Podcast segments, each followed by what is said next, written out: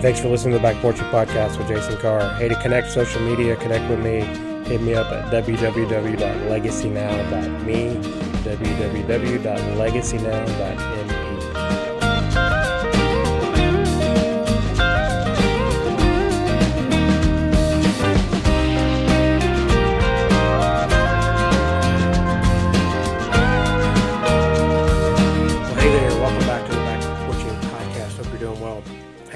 question I've gotten a good bit uh, is I've asked for people, hey, what do you think I should talk about on the podcast? And is I'm kind of rolling around with this idea of uh, having led small groups since 96 and um, just thinking about small groups in general. A question I've gotten a lot from people is how do you lead small groups?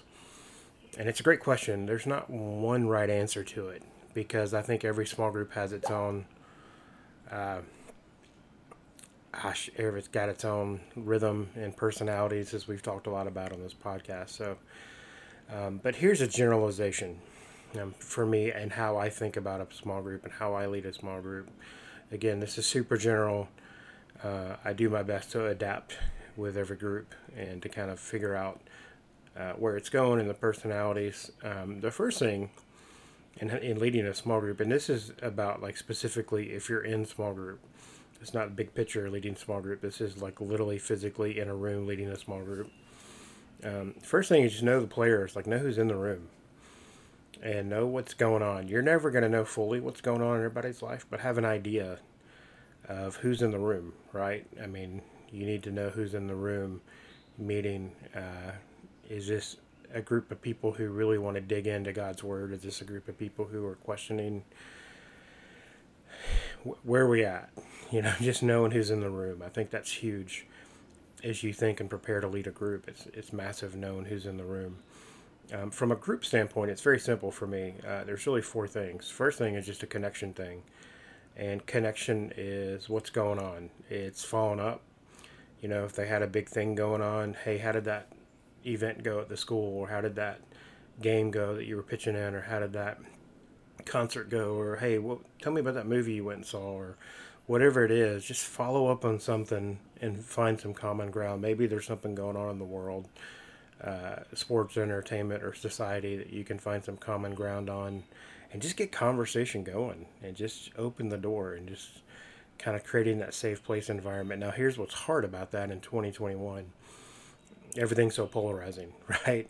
You used to be able to talk about like even politics or cultural affairs.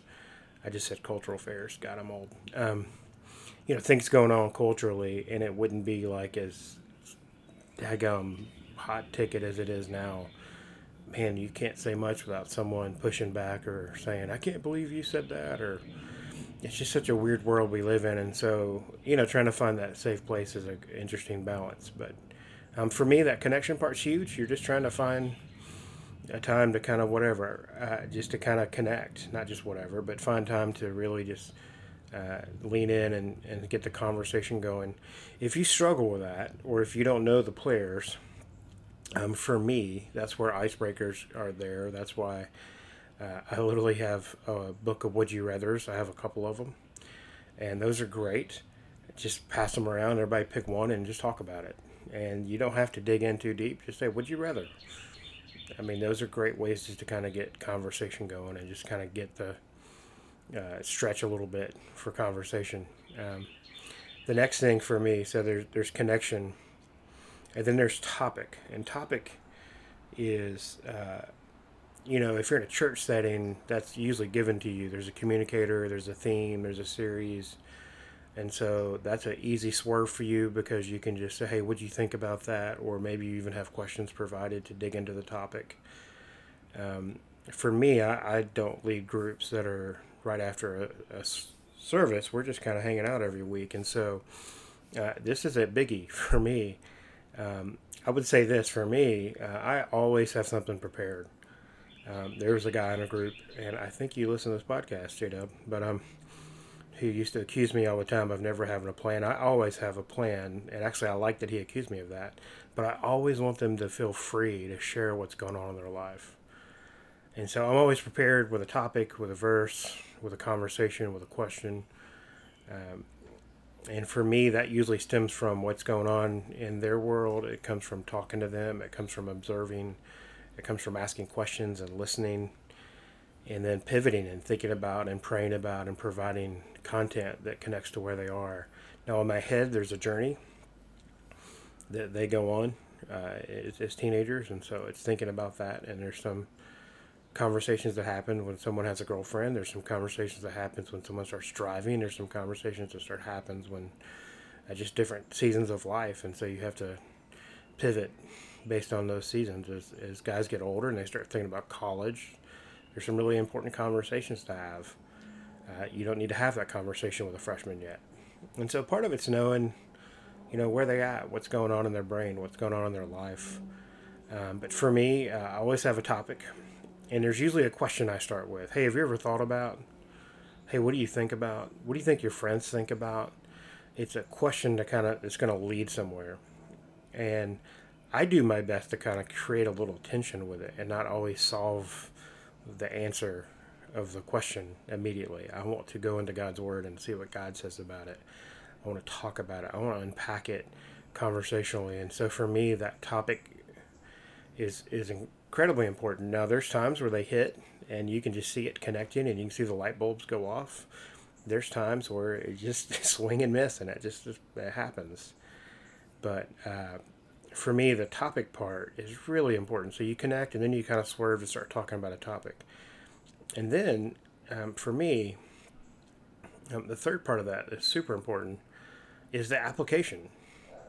It's not just saying, hey, let's talk about the Bible. Is what does the Bible mean to us? What does it mean for you to read the Bible? What does it mean for me to read the Bible? What does it mean for us to dig into God's Word? It's application. It's not just absorbing, it's actually applying. And so there's the connection, then there's the topic, and then there's the application. And that application part is usually really fascinating. Um, I will say this depending upon who's in your group, you get a lot of blank stares. So, what do you guys think we should do about that? Now, if you got a bunch of charge, go get them guys, you know, it's a different conversation. If you've got some more thinking, deep, uh, you know, deep thinking folks, you're going to get some stares, and that's okay. But you want them to think about how do I apply this? How can we help each other? Is it a text message this week? Is it a phone call this week? Is it what is it? What is the thing we can do this week to help us apply this truth into our lives? And the last thing for me is a landing, and the landing is usually a challenge based on the topic and the application, and that involves praying for it. It's hey, how do we how do we apply this into our lives this week? Okay, let's let's let's put some feet to that. Let's pray about that. Let's invite the Lord even more so into this conversation. Let's invite the Lord into our hearts to help us navigate this topic well. Uh, but the landing um, is really fascinating, and the reason I say that is sometimes you just kind of leave it out there well, have a good week. And you, you feel that weird thing in your heart. I felt that a lot leading at my church with guys I don't know that well. If I'm filling in for a leader and you just kind of land the plane, I don't know them. I'm not going to follow up with them. I'm probably not going to see them. so it's like, okay, well, see ya. It's different when it's your group, right? So land it. Think of a way to put some feet, take the application and say, okay, what does this mean to us? What can we do about it? Um, so a connection, a topic, application, and a landing. And the difference between application and landing is really fascinating to me because um, it might sound like they're the same thing. They're not. Application is what do I do about it. Landing is what do we do about it.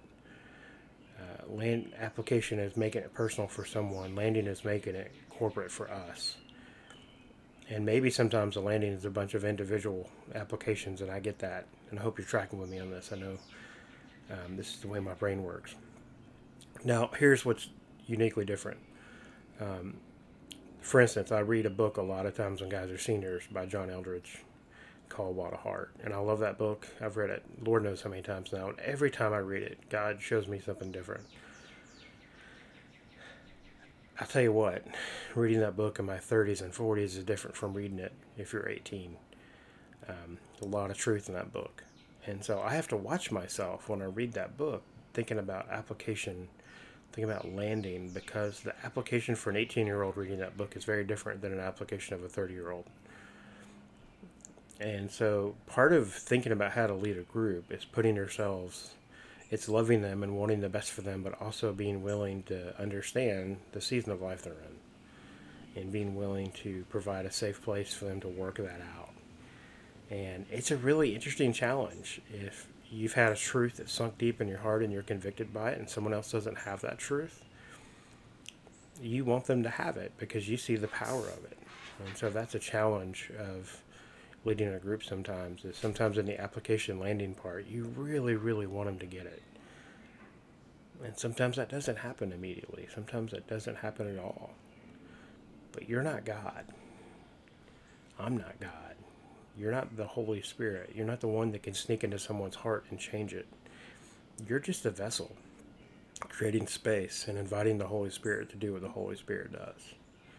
So for me, all those things the connection, the application, topic, landing, all of that stuff is providing space to trust God to do what only God can do and creating content that's helpful, creating content that hopefully is practical. Um, for me, again, I would say this I, I, try to ask a lot of questions and pivot. And so here's the thing uh, on a weekly basis, I always have a plan. I pivot all the time. Meaning this, like I have a plan of something I want to talk about. Someone shows up and says something and you go, oh, that's important. Let's talk about that. Meaning, if that's what's on their mind. I mean, let's be honest. When you were a kid and you were assigned a book to read, if you weren't interested in the book, you hated it, right? But when you found a book you wanted to read, you just devoured it because you were interested in it. The same thing's true in this context, man. When you can find co- uh, topics or content that they're interested in, go there because they're going to lean in, they're going to ask questions. Instead of trying to make it relevant for them, find what, what is relevant for them. And that comes from asking questions and listening and praying. Part of it's knowing your group, knowing where they're at, um, being willing to navigate uh, awkward moments and awkward places. Uh, the other part of this is very interesting and tricky. Um, if I had a dollar for every time a student looked at me and said, Did my mom call you? I'm like, No because we were talking about something maybe that was going on at home, and I had no idea. It's just what the Lord did, and it's really funny to see how God does that. You know, did did my dad call you and tell you to talk about this? No, not at all. Just we're kind of navigating this conversation about being a, a man of God, and this is where we are. And if that hits you where you are, that's awesome. It's just funny how the Lord works and how those moments go.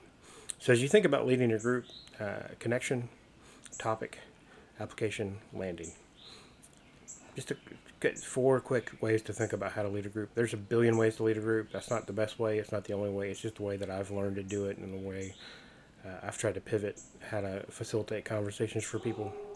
Hope that's helpful for you. Look forward to talking.